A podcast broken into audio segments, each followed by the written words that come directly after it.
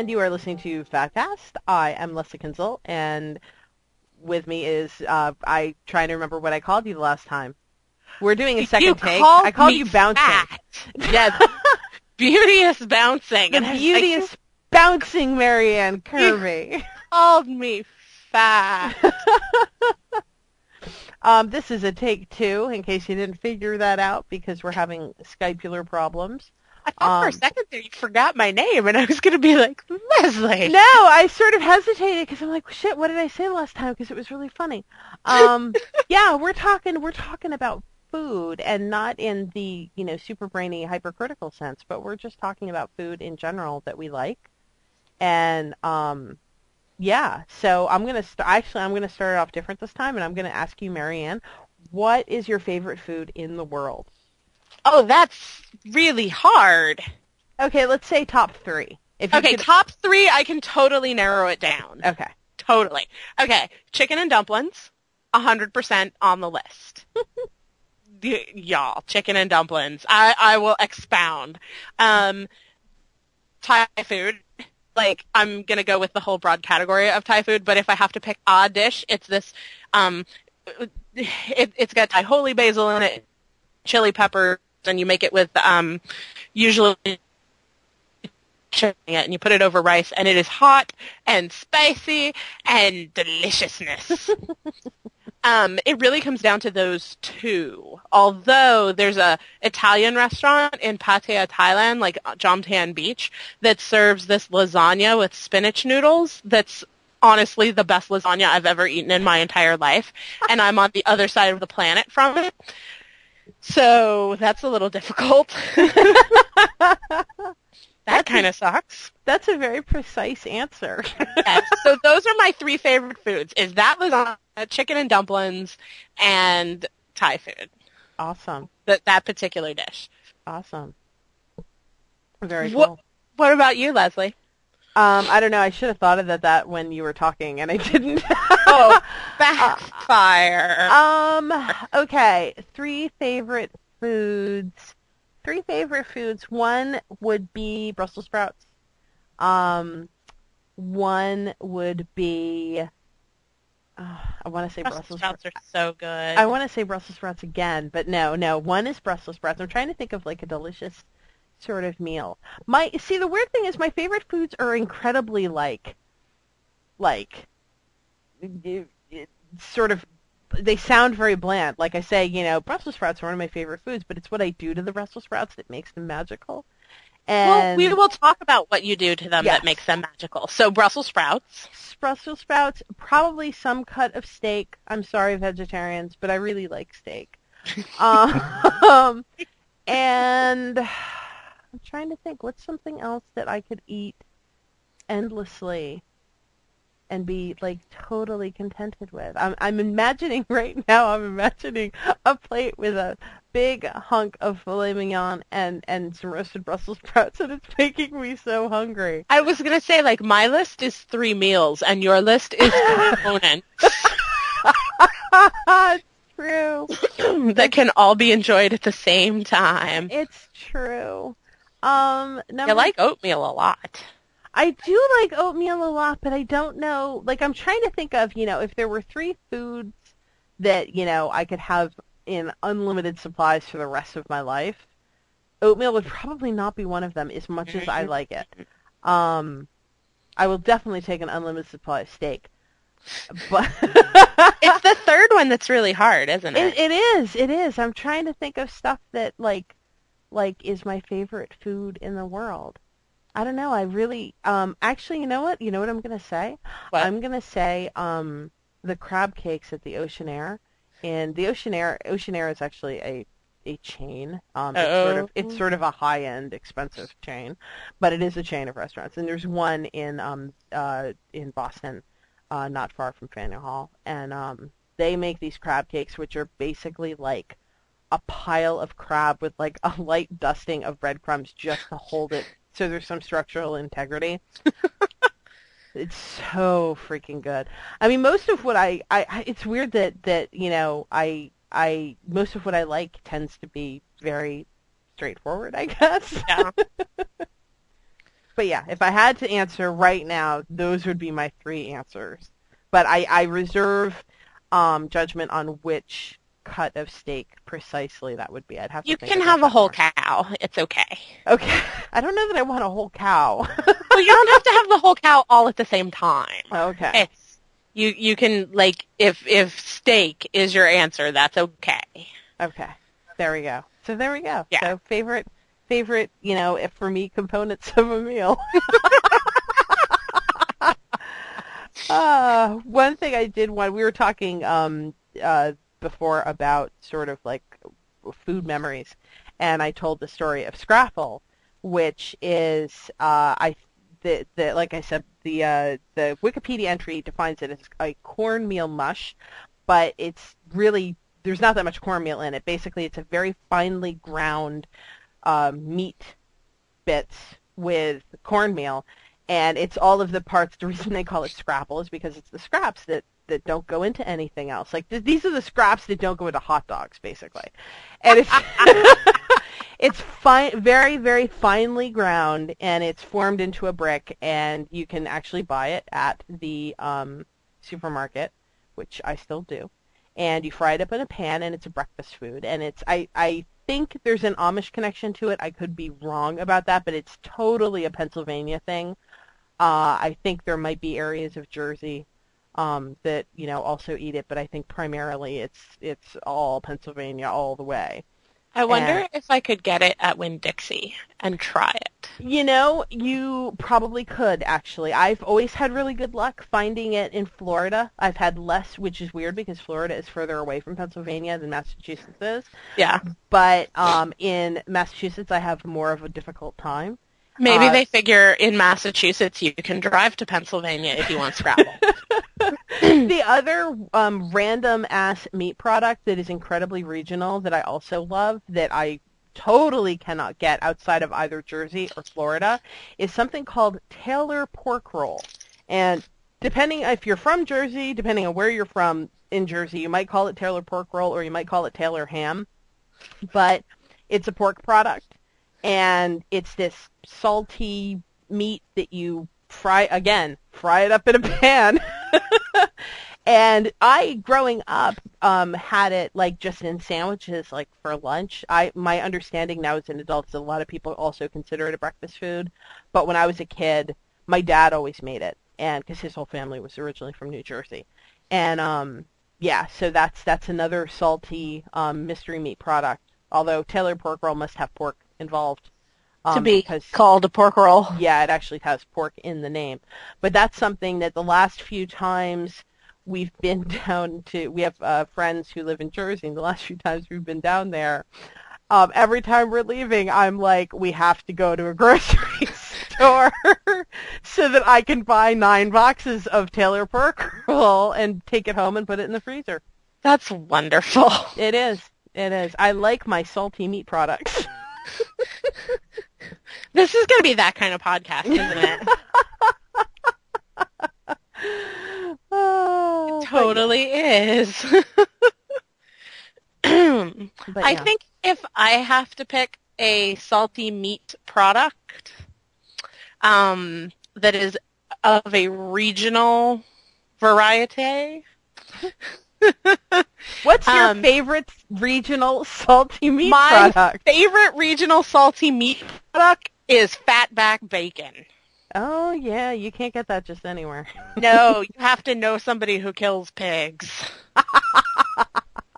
Which is, you know, and apparently, like, when I look it up online, apparently it's big in other countries. Like, other countries do stuff with fatback all the time. Mhm. Here, it's, here, it is poor trailer food in Yeah. the South, which is where I have always eaten it. It is, um, for those not in the know,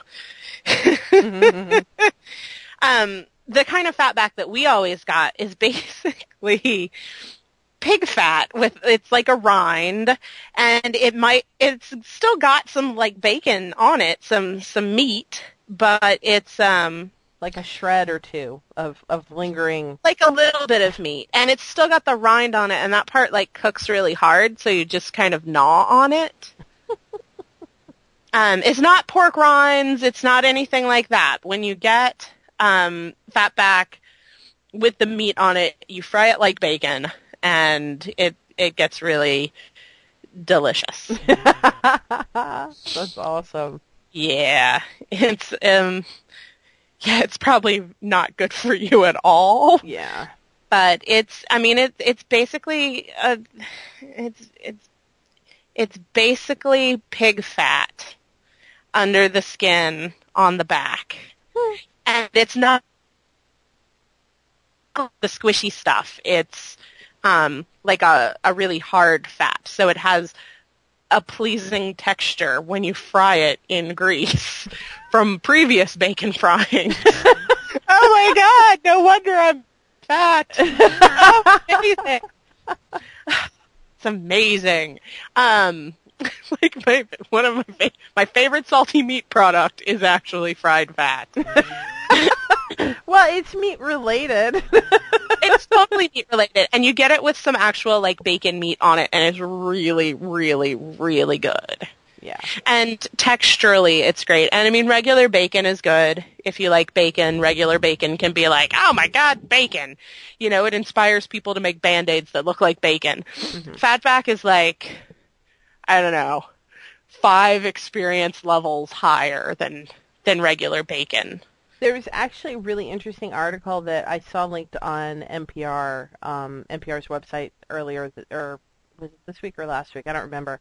But it it was basically looking at why bacon is the essentially the only meat that sort of universally causes vegetarians to think twice. Huh. And I'll have to look for it to link to it because it was I mean it it obviously is, you know, not sort of a definitive study. Mm-hmm. But it was it was definitely interesting talking about it, it actually had sort of quotes and stuff from actual vegetarians saying, you know, the only thing, the only time I ever crave any kind of meat is when I smell bacon cooking. And huh. I think that somebody looked at why, what is it about that smell that makes us be like, oh my god, I need to eat that. because it's true. I mean, I honestly, I know that bacon has enjoyed this, this sort of like hipster trendiness over the yeah. past few years. And that's rad and all, but you know, I think that there's something, there's something intrinsically like appealing about it. And I don't know why, because in, in concept, one of the things I say all the time is that I, I hate cooking meat. I rarely cook meat at home because I don't like seeing it raw. I don't like touching it when it's raw. I don't like remembering what it looked like when it was raw when I'm trying to eat it. Right. Um, so I generally, the vast majority of what I cook at home is vegetarian, except for bacon. And I use, I put bacon in collard greens and I put bacon in all kinds of delicious stuff. um, because it does as a seasoning. You know, you don't need a lot of it, but yeah. unless you want a lot of it, and that's okay too. But as a seasoning, it just it, there's this bacony thing that just you don't get it anywhere else. I think that's why we joke. I mean, no matter what the reality is, people joke about sitting down and eating millions of pieces of bacon. Like it's it's the kind of food that encourages you to just put it in your mouth and eat it. Well, another embarrassing salty meat product is uh, downstairs at work in the cafeteria. Um, I rarely go downstairs to get breakfast um, just because I don't know. It's usually cold by the time I get it back, and you know, it's I don't know. I like not spending the money if I can avoid it. But every once in a while, they actually make corned beef hash every day. I've and never had corned beef hash. If you like salt, you'll like corned beef hash. and every once in a while, and it's usually a certain time of the month, I'll be like, I need to go down and get a bowl of corned beef hash, nothing else, and just eat that. And it, it literally, it's like, it's like salt, it's like big hunks of salt with a little bit of meat and potato added to it. Well, that sounds delightful. Yeah, it's it's you know it's one of those things that not unlike Scrapple, not unlike the Taylor pork roll, I cannot eat very often because well, you have a meal of that and you're just like comatose for the rest of the day. But but every once in a while it's like you need that that that injection of salty meat product and where else that are you going to get it? Really bad. injection of salty meat product. Hot meat injection. uh, actually, it's hot beef injection is the line from The Breakfast Club. If I'm going to be correct about it. Yeah, hot meat injection is just as good, I think. Yeah, same basic, same basic vibe. But um, but yeah, so like bacon has magic to it, and, and I feel think... like this is an appropriate juncture for a sausage fest joke, and I'm just not going to make it. ah, indeed. I think the inference is enough. I'm not a huge sausage fan, which is weird because you would think that, given my other likes, that I would be really into sausage, and I'm just not. It depends um, on the sausage. I think for me, it's a texture thing more than anything else. That because sausage isn't, I mean, you know, like yeah, okay, I'll eat scrapple, but scrapple is really finely, finely ground to the extent that you have absolutely. I mean, it could be anything in there. You have no idea sausage is less finely ground and I hate having like sausage surprises where you're like yeah. you know eating your your sausage and your pasta and then you bite into a piece and there's like something in there that just does not feel good in your mouth and if you're in the North Florida, South Georgia area, I do just want to put in a plug for Nettles sausage. They do kill their own pigs and make their own sausage, and it is really good. And they make like the big sausages that you make sausage dogs out of at the fair.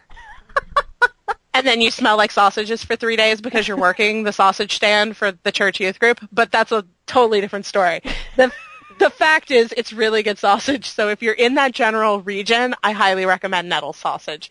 Um, what about like, what about like kielbasa, Leslie? Well, it doesn't have sausage surprise. And kielbasa I can do. Uh, my husband will occasionally get this I don't even God. There's no word for it. It's it's the most disgusting product I've ever seen. And and sorry if that's judgmental, but it's really how I feel. My husband will get these things called like, I think it's called like cheddar wurst or cheddar balsa or. Oh, is it the sausage with the little tubes of cheese in it? No, it's not a tube. It's like a it's like a bratwurst basically that has had like little bits of cheese sort of like mushed in with the meat. So there's no actual. Once, once again, I'm coming down on Dee's side. I do enjoy a cheddar brat. He'll make them, and it's like I. He always says like, "Oh no, it's so good," and I'll every time I take a bite, and I'm like, "Yeah, no, that's totally disgusting to me." I can't tell. It's it's like, which is hilarious, but it's like the cheese is overkill, I was man. Say, I think you're a little bit of a cheese snob too, though. Like if it were carefully chosen to finely balance with the pork. I feel like I don't need cheese inside my sausage. like it should be enough that you know it's it's sausage and meat. It it doesn't need cheese. It's just you know gilding the lily. How do you feel? I like excess. How do you feel about coney dogs and things like that, where you have a meat product mounded with cheese on the outside? I don't really like cheese on top of my tube meats. this is just a fact. yeah, I don't. I don't like. I don't like any kind of. Yeah, it's just not. It's just not my thing. I don't. I don't. I don't do it. If I'm having like a hot dog, um, I'll get all kinds of crap on top of that hot dog, but cheese will not be among it. See, I'll do a chili cheese dog like like that. I'll be like, yes, put that in my mouth. That's where it belongs. well, I have a very sort of like picky hot dog taste anyway. Like I don't. I I don't really, I don't dislike hot dogs, but I don't eat them very often, and it's kind of, it's one of those things where if I want one, then I really, really want one. But 90% of the time, if hot dogs just fell off the face of the planet, I would not weep for their loss. I feel like 90% of the time I don't want them. The other 10% of the time I need a fucking hot dog. But during that 90% of the time, I think fondly of them. like I have fond memories. It's like, you know, it's interesting. Like I have such a weird relationship with food, but there are certain foods that I love. And that's one reason like being able to choose my food without guilt is so important to me. Mm-hmm. And like child foods that are completely and totally bland mm-hmm. are are on that list of things that I enjoy and I think it's more associative than it is flavor wise because I I will cut you for some Kraft mac and cheese. Mhm. You know, and really, Kraft mac and cheese, it's cheesiest, but what kind of cheese is that really? It's yeah, it's it's not it's not a quality food. It's a tasty food. It's a comforting food, but it's not a a high quality hoity-toity Yeah. kind of food. And I feel like hot dogs. Um, there was one point um, before we left the country where my dad was working on a golf course in um, in Florence, Kentucky. And uh, Florence, Kentucky is fairly close to the border between Kentucky and Ohio. So we went to Cincinnati and we had coney dogs and we went to um, Kings Island and that sort of thing. I was visiting him over the summer um, because he was living in Kentucky doing golf course building things. Um, and so, like, having a chili cheese dog or something of that variety is really like sense memory hmm associative. And I think that that is a big part of why I'm like, yeah, bring it. I'll think fondly on those, even though I eat a hot dog like once every six months.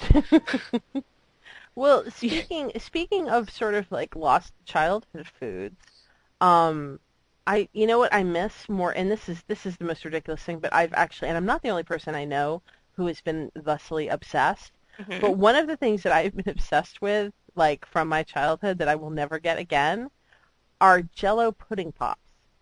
Oh my god. I actually knew somebody online who made them. See? So somewhere I have the recipe floating around, but it is also one of those things where I'm like, now that I know how to make them, it's okay. I don't actually need them. I just need to know that I can have access to them. Why, in the name of all that is sacred and beautiful in this world, did they stop making Jello pudding pops? Because they hate democracy.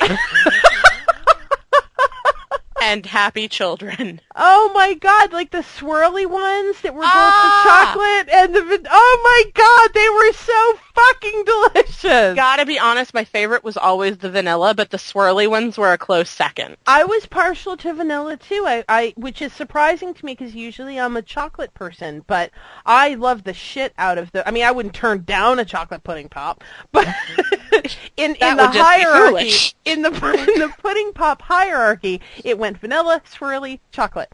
And that was the order in which I would eat them out of the box, and I miss the shit out of the Jello pudding pops because they were so good. And I still don't understand why they don't make them anymore because honestly, and I have this is a highly scientific study that I have done over many, many years. Every single person that I've ever said the words Jello pudding pops to has said to me, "Oh my god, why did they stop making those?" I Don't know. All I know is that they were incredible. The other thing, the thing that vied with them uh, for like dessert supremacy was something I only got when I stayed with my grandparents. Um, fudge sickles. yes. So a fudge sickle, which you can still get, Mhm. um, but which, which, like now they come in the little break apart thing, and no, you need like the big chunk of fudge sickle. Yes. Um, fudge sickles and pudding pops closely associated. Very close. The original fudge sickles were like those old, if anyone's seen the episode of Mad Men with the popsicles, where it used to be you would have two sickles, I guess, Yeah. fused together, and then you would break with two sticks poking out, and then you would break them in half. Or if you were a fucking gluttonous child, you would just eat the whole thing. Yeah. And, and, and I I did enjoy the original iteration of the fudgesicles. I feel like fudgesicles today do not taste the same. I think that there is a um they've probably been adjusted for like caloric and fat and all of that intake stuff. Yeah. And it's just not, you know, it's not the same sense memory as, you know, you want it to be. But like pudding pops were just for me, man, Oh, pudding God. pudding pudding pops were seriously like my favorite thing in the world as a kid. I I loved them to death and I even remember the the commercials like pretty vividly because they all had Bill Cosby in them. It's seriously. yeah. My, I oh. think, like thinking back over things I've loved as a child, my favorite meal has been the exact same thing my entire life, which is chicken and dumplings with some cream corn and a bunch of acre peas. And And My- that's still, I have chicken and dumplings on the stove right now and acre peas in the fridge. I have cream corn in the freezer. I have not yet defrosted it. I think that one of my favorite meals since childhood is, and, and to this day to some extent, my father, um, my dad raised me as, as a single parent, and um, he was not the best cook in the world, but he was good at, at making big pots of stuff. So he would make, um, there were three things that he made that were absolutely fantastic. He would make chili, which Mhm. was fantastic, and I've never quite mastered his chili recipe, which is a, a, a continuing disappointment for me. Um, he would make stew, which I can make beef stew. It's just a beef stew, like your standard beef stew, but he would make it with these this this different seasoning so that it was Huh. kind of spicy. Oh my god, it's so good. Um, and that that I can that I can duplicate. I can't duplicate the chili, but I can totally duplicate the stew. And the third thing, which I don't even try to duplicate, is um, he would make jambalaya Ah. and these were things that I think he made because these were foods that we could make, we could eat on our own time, and like you know they could they'd hang out in the fridge for like a week. So like if I was hungry and I you know he wanted to make sure I had food, then I could you know pull out big ass Yeah. container of jambalaya and make a bowl of that, and I'd be you know well fed. So I I really I Ed's family makes jambalaya. he also used to make gumbo, but we we reached a point sometime when I was a teenager where we agreed that the okra in the gumbo just wasn't Ew. cutting it for us anymore. Okra is one of those things that like either you're big big okra okra okra Ugh. big Freud. big big big okra fan or you think it's kind of gross and I I yeah, I'm not a fan of the okra. I don't think, it's kind of gross. I think it's repulsive. It's like, Like- it's I I have no middle ground on that. I'm I look at it and I'm like, oh shudder. it's just it's all it's mm. slimy. Like I can't get past the slimy. I don't know. I Yeah. like I, I want to like it because I hate I, I I hate disliking any vegetable. Yeah. Like I I, I, want feel all, bad about it. Yeah. I want I want to love all vegetables, and there's very few vegetables that I don't love. But okra and me, man, we just can't we just can't get on. You know what else I can't get on with? Hmm. Summer squash. If you hold a summer squash up to the stove, it turns into gelatinous mush. Yeah, there it's it's if you roast it, it's a little bit better. But one You're of the one of one of the reasons why I stopped, um, we didn't sign up for the uh, we were had a, a CSA share. Um, CSA stands for Community Supported Agriculture. If anyone is unfamiliar with the concept, and basically you sign up at like a local farm, and you invest your money, and then in return you get a share of the harvest when the time comes. And you know you pick it up weekly and so we would go and we would get our weekly box of delicious locally grown um, vegetables. And for the most part it was awesome. But you know you reach a point where it's like i cannot deal with 50 pounds of zucchini i cannot deal with like i if i literally by the end of the the last year was particularly zucchini and squash heavy because i think that they had um there was like bad rains or something. There was Yeah. some problem where you know a lot of what we got wound up being zucchini and summer squash. And by by seriously by like you know early august i was like my god if every zucchini died i would not be sad about it See, in contrast, I will eat zucchini every single day, given I- the zucchini option. You know, I, I I have dishes in which I really love zucchini. Um, my husband's, my mother-in-law does a zucchini pie that I now know how to make, and that is freaking delicious. Um, but yeah, I just I reach. I mean, Marianne, this is this is this is more zucchini than you could eat every day. Like you would have to eat extra zucchini on a daily basis in order to keep up with the supply. Ooh, ooh, speaking of foods we love, you know what my gateway to zucchini was? Hmm. Um, Kobe, the, the Japanese hibachi grill restaurant. Where they have the big stove in front of you and they cook your food theatrically. It's kind of terrible, but they do a mixed vegetable thing with zucchini. And so basically it's this lightly roasted zucchini with some sesame oil. Wow.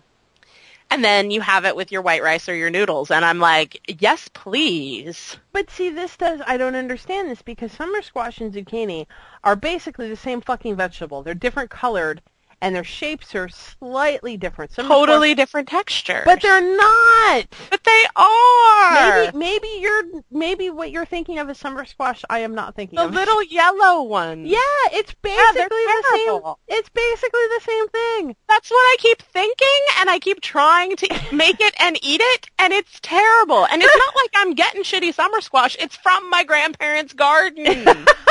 and then I feel guilty because they're like, oh, how was that summer squash? And I'm like, oh my god, I can't tell them that I hate it. I go through this every year with my in-laws because they have a huge garden and they always have, you know, they're always throwing produce at us towards the end of the year.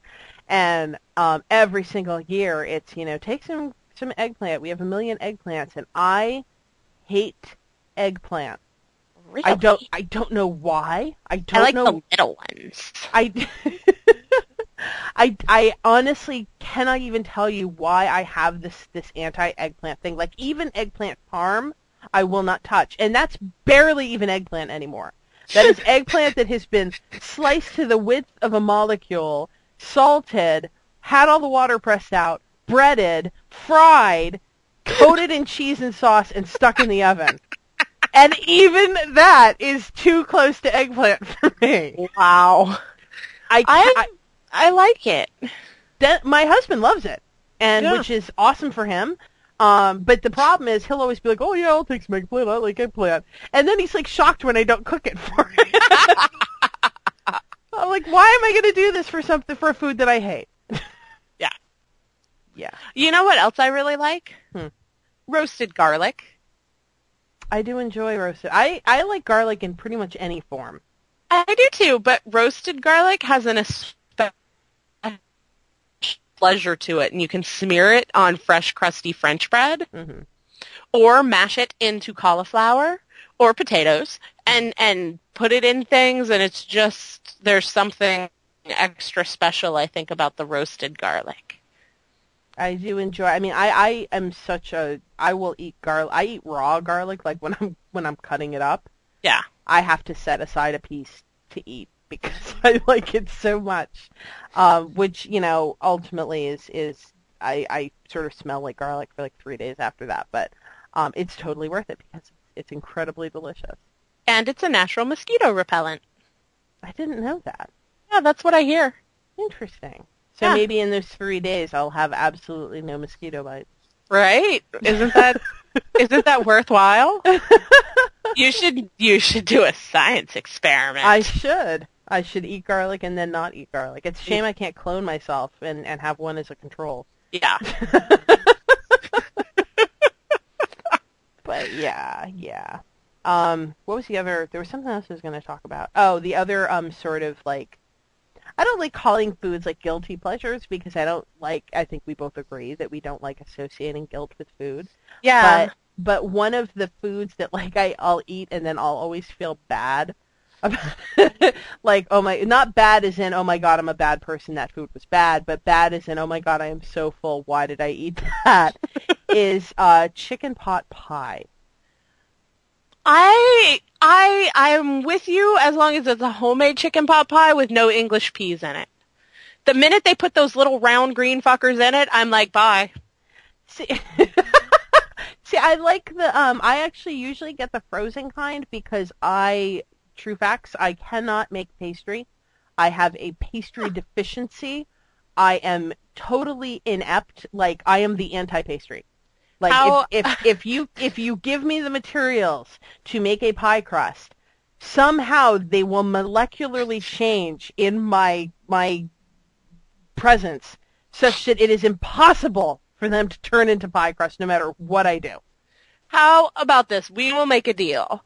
The next time we visit, you can make me scrapple and I will make you chicken pot pie. Delightful. apparently, like the ridiculousness of my life is that I really resent food preparation, but not if it's ridiculously complicated or otherwise like something you have to actually focus on and think about. Like if it is in and of itself a challenge, I'm there. Mhm. But like making the food has to be, you know, has to be attention holding. Um, I get, I'm a really good baker, but I don't eat a lot of baked goods myself, so it's kind of a special occasion skill. And pastry is one of those things that's just really fun. No, it's not. well, it's fun. We had a um our first Thanksgiving together. Ed and I we did pie giving. Uh, it was pie themed Thanksgiving. We had chicken po- turkey pot pie, and mashed potato pie, and like that was the that was the theme. That's completely awesome. so I made um I made turkey pot pie and and that sort of thing. And it's just always really tasty when you make it yourself and you put the things you want in it. Because I'll get the little frozen chicken pot pies and then I'll spend 15 minutes picking out the green peas. For me, it's just sort of a perfect comfort food when there's, you know, 70 inches of snow on the ground, Yeah. like there is right now. and it's like, it's, it's basically as though I'm thinking, I, I could just crawl inside this pie and live in the nice warm confines of this pie until spring, which will probably never come. It will come. Because It's already February. Boston has moved to Alaska at some point. When does Boston get spring?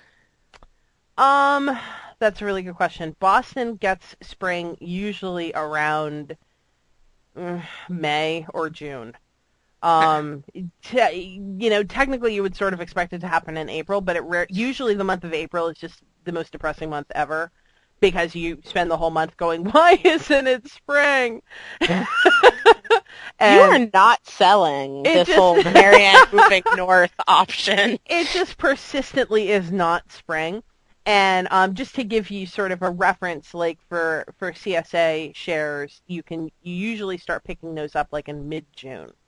Okay. So that gives you a, a vague idea of when shit actually starts growing again, um, which usually happens probably like mid to late. Like things actually will start to poke out of the ground around mid-April um, or late April, but you don't really start to feel warm again until May. So yeah, For the record, y'all, the high tomorrow in Orlando is 82. So, well, like, I, I re- it's not, it's not that I'm trying to rub it in. It's that I genuinely have no conceptualization of how these things work in the rest of the country. Well, one thing that's sort of, you know, is one of the only things, and I've said this a million times, that I do miss about living in Florida is the fact that you can get produce pretty much year round, and it's really cheap. Yeah. Um, whereas up here, like, you'll see asparagus for limited times of the year, and it will be ridiculously expensive. Hmm So it's kind of nice to like, I kind of miss that a little bit, and I also, I mean, the obvious thing that I miss about living in Florida is is really fresh oranges. Yeah. Like this time of year, every year I have to order a big box of honey bells hmm because they're so good, and like just That you was- know, That was one of the things in like movies about holidays and, you know, catalogs about holidays that never made any sense to me as a child. And when we went to Colorado for Christmas, um, my sister-in-law and her husband had gift boxes of fruit that had been shipped to them from various places. Mhm. And I'm like, who gives somebody a box of pears? yeah, And then I realized we're in Boulder, Colorado. it's not like they grow pears in December. And it's one of those things that I have to like consciously stop myself and be like refinding normal for other places with this stuff. So I do try to ask and figure out what's going on because yeah, I mean year-round produce is the major perk of Florida, I think. yeah. And likewise, when I was growing up in Florida, I was mystified by the fact that you could buy oranges like at the airport because I was Yeah. always, I always thought, why would you buy oranges at the airport? And why would you buy such a big box when you're not going to eat them all on the plane? Uh-huh. And these were the things that ran through my childlike head. And now that I actually live up here, it's like, well, because the oranges up here suck. They suck ass, man. I mean, they're awful. They're they're they're totally totally not good oranges. I'm, I'm I'm so sorry. I'm to- I'm completely speechless about the inadequacy of the orange selection um, northward.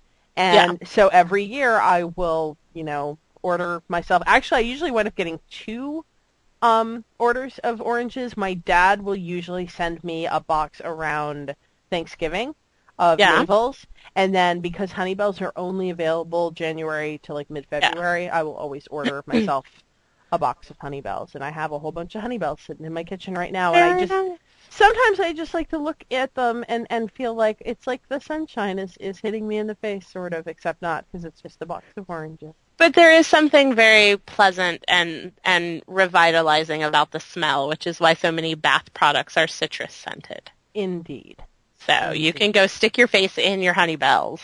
it's true, and it makes And- me, yeah, Yeah. it reminds me of what it was like to feel warmth.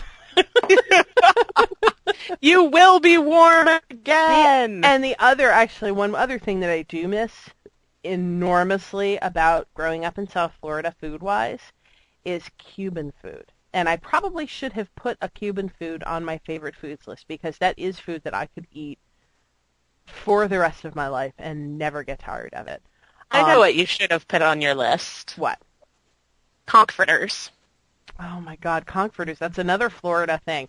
Conch, for people who don't know, is if you see like the big ass shells, like a, it's it's sort of like an iconic beach shell. It's a very large shell that has a big flared opening. Um, that is It's a the spirally ones, not the clammy ones. Correct.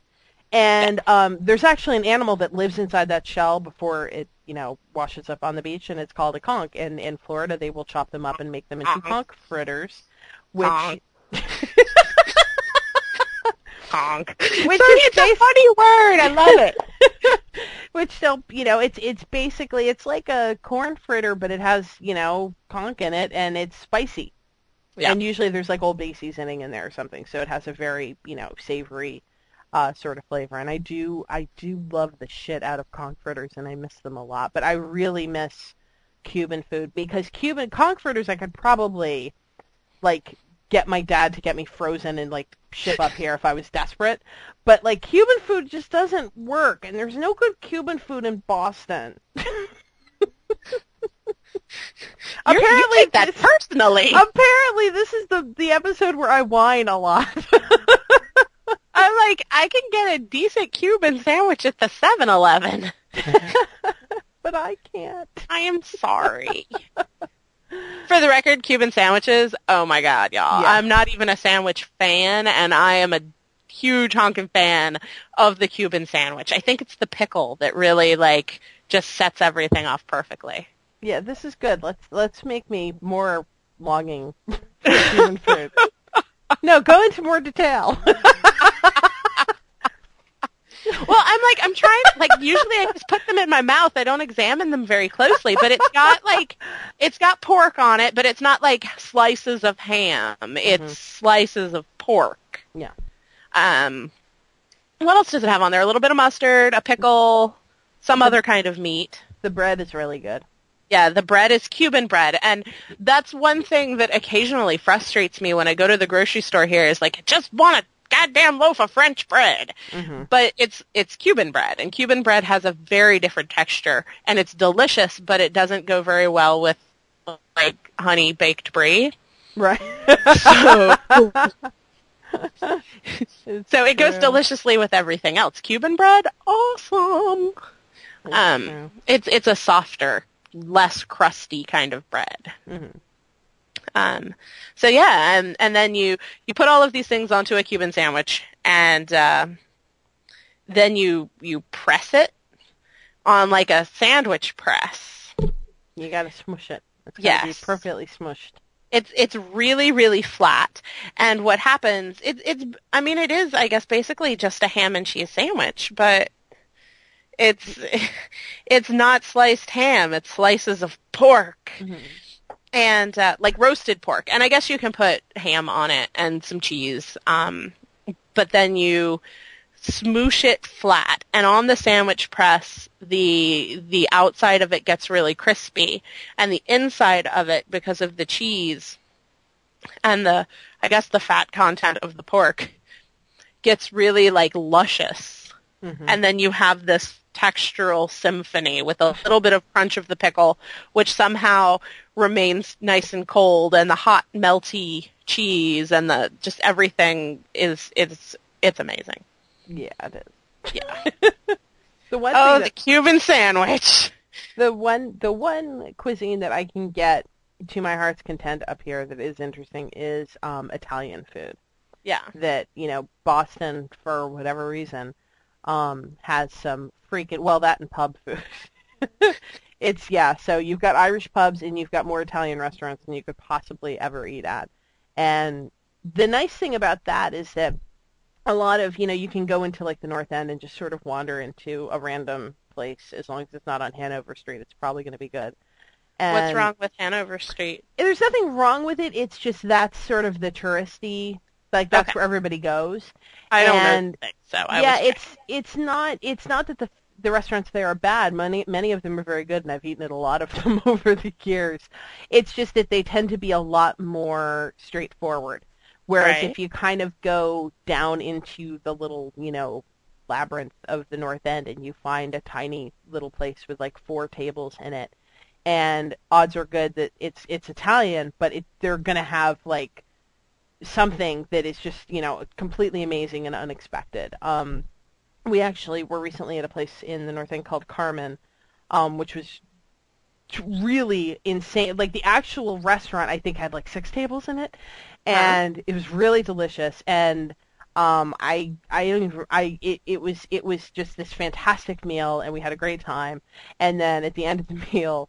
Um, I had to use the restroom, and because it's such a tiny little hole in the wall place, the restroom is actually like through the kitchen and down some stairs and in this like you know back of the storage area in the basement of the building and the you know you actually have to walk through the kitchen well the kitchen i swear to you was literally like it was like half the size of my kitchen at home hmm it was unbelievably tiny.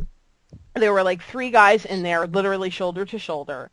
And I was walking through and just sort of thinking like this is this is perfect perfect evidence that you don't need to have like a huge gleaming space in which to cook in order to produce the most amazing food. Um, you can do it with very little space and very basic, um, very basic tools, as long as you are creative and willing to just sort of mess around with stuff. And I think that's why I'm so terrible at baking because when I when I cook, I hate measuring. I have like this this knee jerk resistance to measuring. And Mm. it, it drives whenever my husband and I cook together because he's very methodical. He he likes to measure everything. And he'll be like, you know, I need half a cup of water, and I'll slosh some water in a glass and hand it to him. And he'll be like, how do you know this is half a cup? I'm like, I can tell just by looking at it. You know, I cook enough that I can just sort of eyeball it. And, you know, I'll say, if you're worried, just don't pour it all in at once. Just, you know, add a little until it looks right. And he's like, well, how do I know it looks right? I'm supposed to add a half a cup. Give me a half a cup. and we go round and round like this because that's just not, I, I tend to experiment. I hate measuring. And I hate, you know, I just like being sort of free form. Yeah. And the vast majority of the time, it's very successful.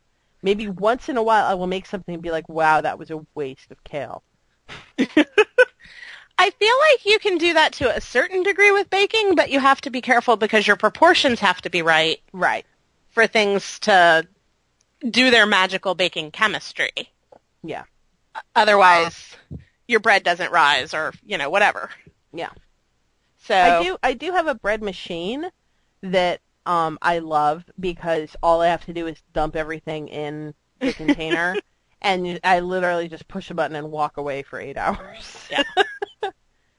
that I really like. But that's that's the the the sum total of the baking of which I am capable. Well, that's, I mean, that's good. There's, homemade bread is a beautiful thing, man. It's delicious. It really can't be beat. But yeah, It so, is. It is. So, did you have any other food-related longings you wanted to discuss? I just, like, I keep thinking of things that I enjoy. Um, and I am a little surprised that none of them are really desserts. I've Like, never, yeah, I've never been a never- huge like- fan of dessert, really. Yeah. Like, I like dessert as a concept, but then ultimately I want to end on something a little savory. Mm-hmm. So I'm I'm not sure what the deal is with that. Like there are desserts that de- desserts. De- there are desserts I like. Um, we had a baby shower at work, and Jocelyn made flan that was just the end of the world. But I still had to have like a pretzel afterwards because it was there's so much sweetness. I have to end on something savory.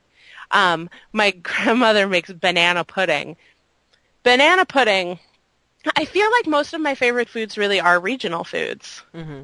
Um, cause banana pudding is, is, I think fairly iconically Southern as well. Um, It's also delicious. it is, um, it's, you line a baking dish with Nilla wafers and you have to use Nilla wafers, not any other kind of bullshit wafers. Um, they're they've got a certain texture, see? And then you put bananas in, and then you put vanilla pudding in. And that's really that's really the sum of it. You can maybe put a little whipped cream on it, but let's not go crazy. Um, some people layer them. Some people make it just in, you know, three strata of Nilla wafers, bananas, pudding. You have no idea how hungry I am right now. I know. I can't. I have chicken and dumplings on the stove right now. Um, I have nothing on the stove. I have to go make dinner still. as as like my parents when I was growing up were not people who cooked. Um, we got a lot. My both my parents worked, uh, so we picked up fast food on the way home from work. Um, lots of Taco Bell, lots of KFC. I have never in my life enjoyed hamburgers, uh, so I was like a huge fan of the chicken nugget and. A restaurant called Long John Silver's. oh, Long John Silver's. Long John Silver's, which is basically fried fish. It's fried everything, and they actually give you the little crumbled bits of fried batter that fall off of shit when they cook. it. Which is the best goddamn part, am I right? oh my god! You literally will get your box of fish and French fries, and in the bottom, it's all on a bed of crumbled up fried crispy batter bits. Yeah. It's because the batter that they use is really thick and substantial batter. Like it's not, oh, some buttermilk and some breadcrumbs. No, it is batter. Yeah. Yeah, that's Sorry, act- I had to off. That's okay. That's Long John Silver's is actually, um, I think my husband's like favorite fast food restaurant on the planet. Yeah, there's Um, one down the road. It's a, it, it's like a KF Long John Silver's. We don't have them in the Boston area, but they had them where he grew up in upstate New York. So every time we're out there visiting his family, we make a special trip to Long John Silver's.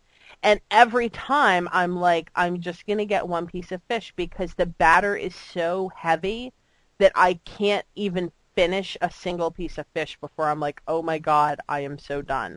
The It one, is- the it one thing, serious. the one thing, and I'm sure you'll agree with me on this, that I can eat endlessly at Long John Silver's are the hush puppies. See, I don't like hush puppies.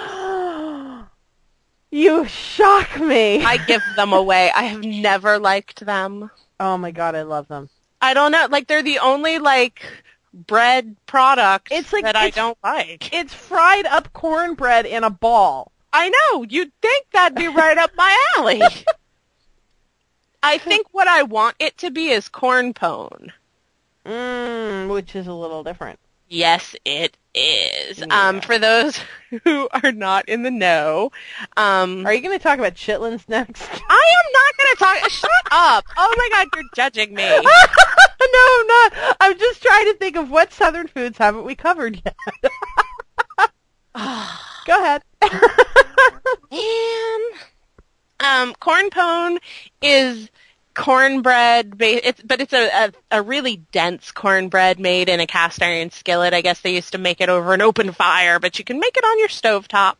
Um, it is not like a light fluffy cornbread. No. It is a a round skillet of very dense cornbread that especially the next day can take on some some pretty heavy characteristics. Um, but it is really really good. An interesting point is that there are actually this is this is something that I've learned just in the last few years that when people say cornbread in New England, they do mean something like cornbread, but the concept of cornbread up here is completely different from southern cornbread that I grew up with because I grew up with that very dense not not some not, I mean it shouldn't be dry. It should Yeah. be dense. It's a little crumbly, but it's not like unpleasantly dry. Um, but it's it's sort of like the it has a very thick texture and it's it's substantial. Like it's It's, it's a not- bread. yeah, I mean it's it's it's a heavy food. It's not just a, like a fruity fucking cake. And the It's not a cupcake. It's more like a muffin. yeah, sorry to the New Englanders, but the cornbread up here is a fruity fucking cake. It's it's like a puffy, fluffy, happy muffin thing, and it's just not it's not what cornbread is supposed to be, and it's frustrating as hell because I can't bake. So every time I try to make actual cornbread, it, I'm met with horrific disaster. So I'm I so just sorry. yeah, I just sort of go through life like longing for appropriate cornbread, which you know I just cannot find um in in my area. Although I can have all the fucking pizza I can eat. Um, as a substitute, do you have like the Jiffy mixes at your local supermarket? yeah, I do, Marianne, and I even fuck those up. Oh, because they're they're okay. You can make corn muffins with those that are okay. yeah, You gotta watch it though, because they tend to dry out, so it's good to add a little extra butter. yeah. that was a very Paula Deen inspired moment. I love You Paula just Deen. just I just, tack- I, I do. I love need- her. You need to tack a little y'all on the end there. Paula Deen, y'all. she's a little creepy sometimes, but I mean, she's awesome. I love. She apparently had agoraphobia. Didn't leave her house for some years. I think we talked about that in the last episode. I or- don't remember. Or maybe you and I just talked about that. But yeah, Yeah. Eh, Paula She's- Deen. she's an Yeah. interesting lady. Yeah. But yeah, I'm trying to think of the um what else what else in the Boston area that the one nice thing that I will say about New England and actually well not so much New England but the Northeast in general is um sushi up here is really freaking good. Yeah. Um really really good. Uh, much better than you know like last time maybe a year ago actually we were my husband and I were visiting my family in Florida and um, my mom had just recently sort of begun to explore this scary world of sushi. And you know she we took you know we went to this restaurant and I mean it was it was good but it wasn't like it wasn't like really good. And I'm used to up here I'm used to having a bunch of different restaurants that we can go to that are really really really high quality excellent yeah. sushi. Now Orlando might be a little different I don't know but We've got some decent sushi restaurants, but I wouldn't say they were like five star sushi or anything. Yeah, yeah. I mean, I'm I'm going to out to um, San Francisco, um, in the first week of March, and I'm really looking forward to eating some some sushi out there as a point of comparison because historically the best sushi I've had has been in New York, Yeah. um, which is probably not surprising. Actually, the some of the best meals I've had period in my life happened in New York. Yeah. Uh, so you know, there's uh, there I'll be interested to make that comparison. That will be interesting. Yeah. You you you've got me on like the southern foods train of thought, and I'm like, red, the other like I I'm not a fan of chitlins. I just am not. But red velvet cake, I love red velvet cake, red velvet cake. which Oh. is Uh, basically just chocolate cake with shitloads of red food coloring in it. it can do unfortunate things to your poop. Yeah, it can. Actually, yeah, Yeah. that's that's always something that you got to warn people.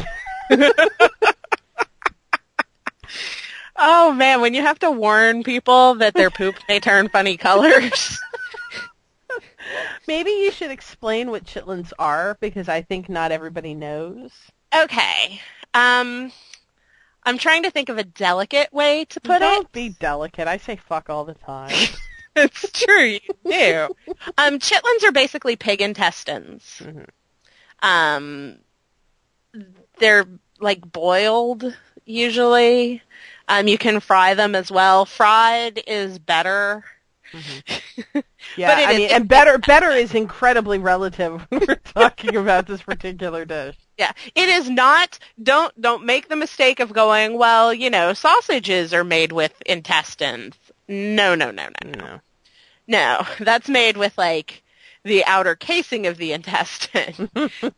Chitlins are the fleshy part of the intestine, and it has a really intestinal flavor to it. and it's it's uh, it's it's got an unfortunate texture. Um, f- frying helps. I mean, I think that's one reason why we fry so many things in the South because they have unfortunate textures. You're like, I don't want to eat that. Fry it. It's better. It's crispy. It's delicious. Well, it's true. I mean, you fry something, yeah, and it, it pretty much will beat the hell out of whatever the texture was. So Yeah. So, I mean, chitlins are, are pig intestines. Fleshy, squelchy pig intestines. Um, they don't look very appetizing. They're not a pretty food. Um, they don't smell very appetizing. Um, you, if, if you try chitlins, you want to make sure that whoever's preparing them has like an impeccable sense of cleanliness. because usually when you're making chitlins, like you. St- so my great grandmother, my great grandmother would take the intestines into the backyard and stick them on the end of the hose. Well, that seems really efficient, doesn't It's it? super efficient, but then you realize you're in the backyard behind your granny's trailer with some intestine stuck on the end of a hose. it's amazing. Oh my gosh.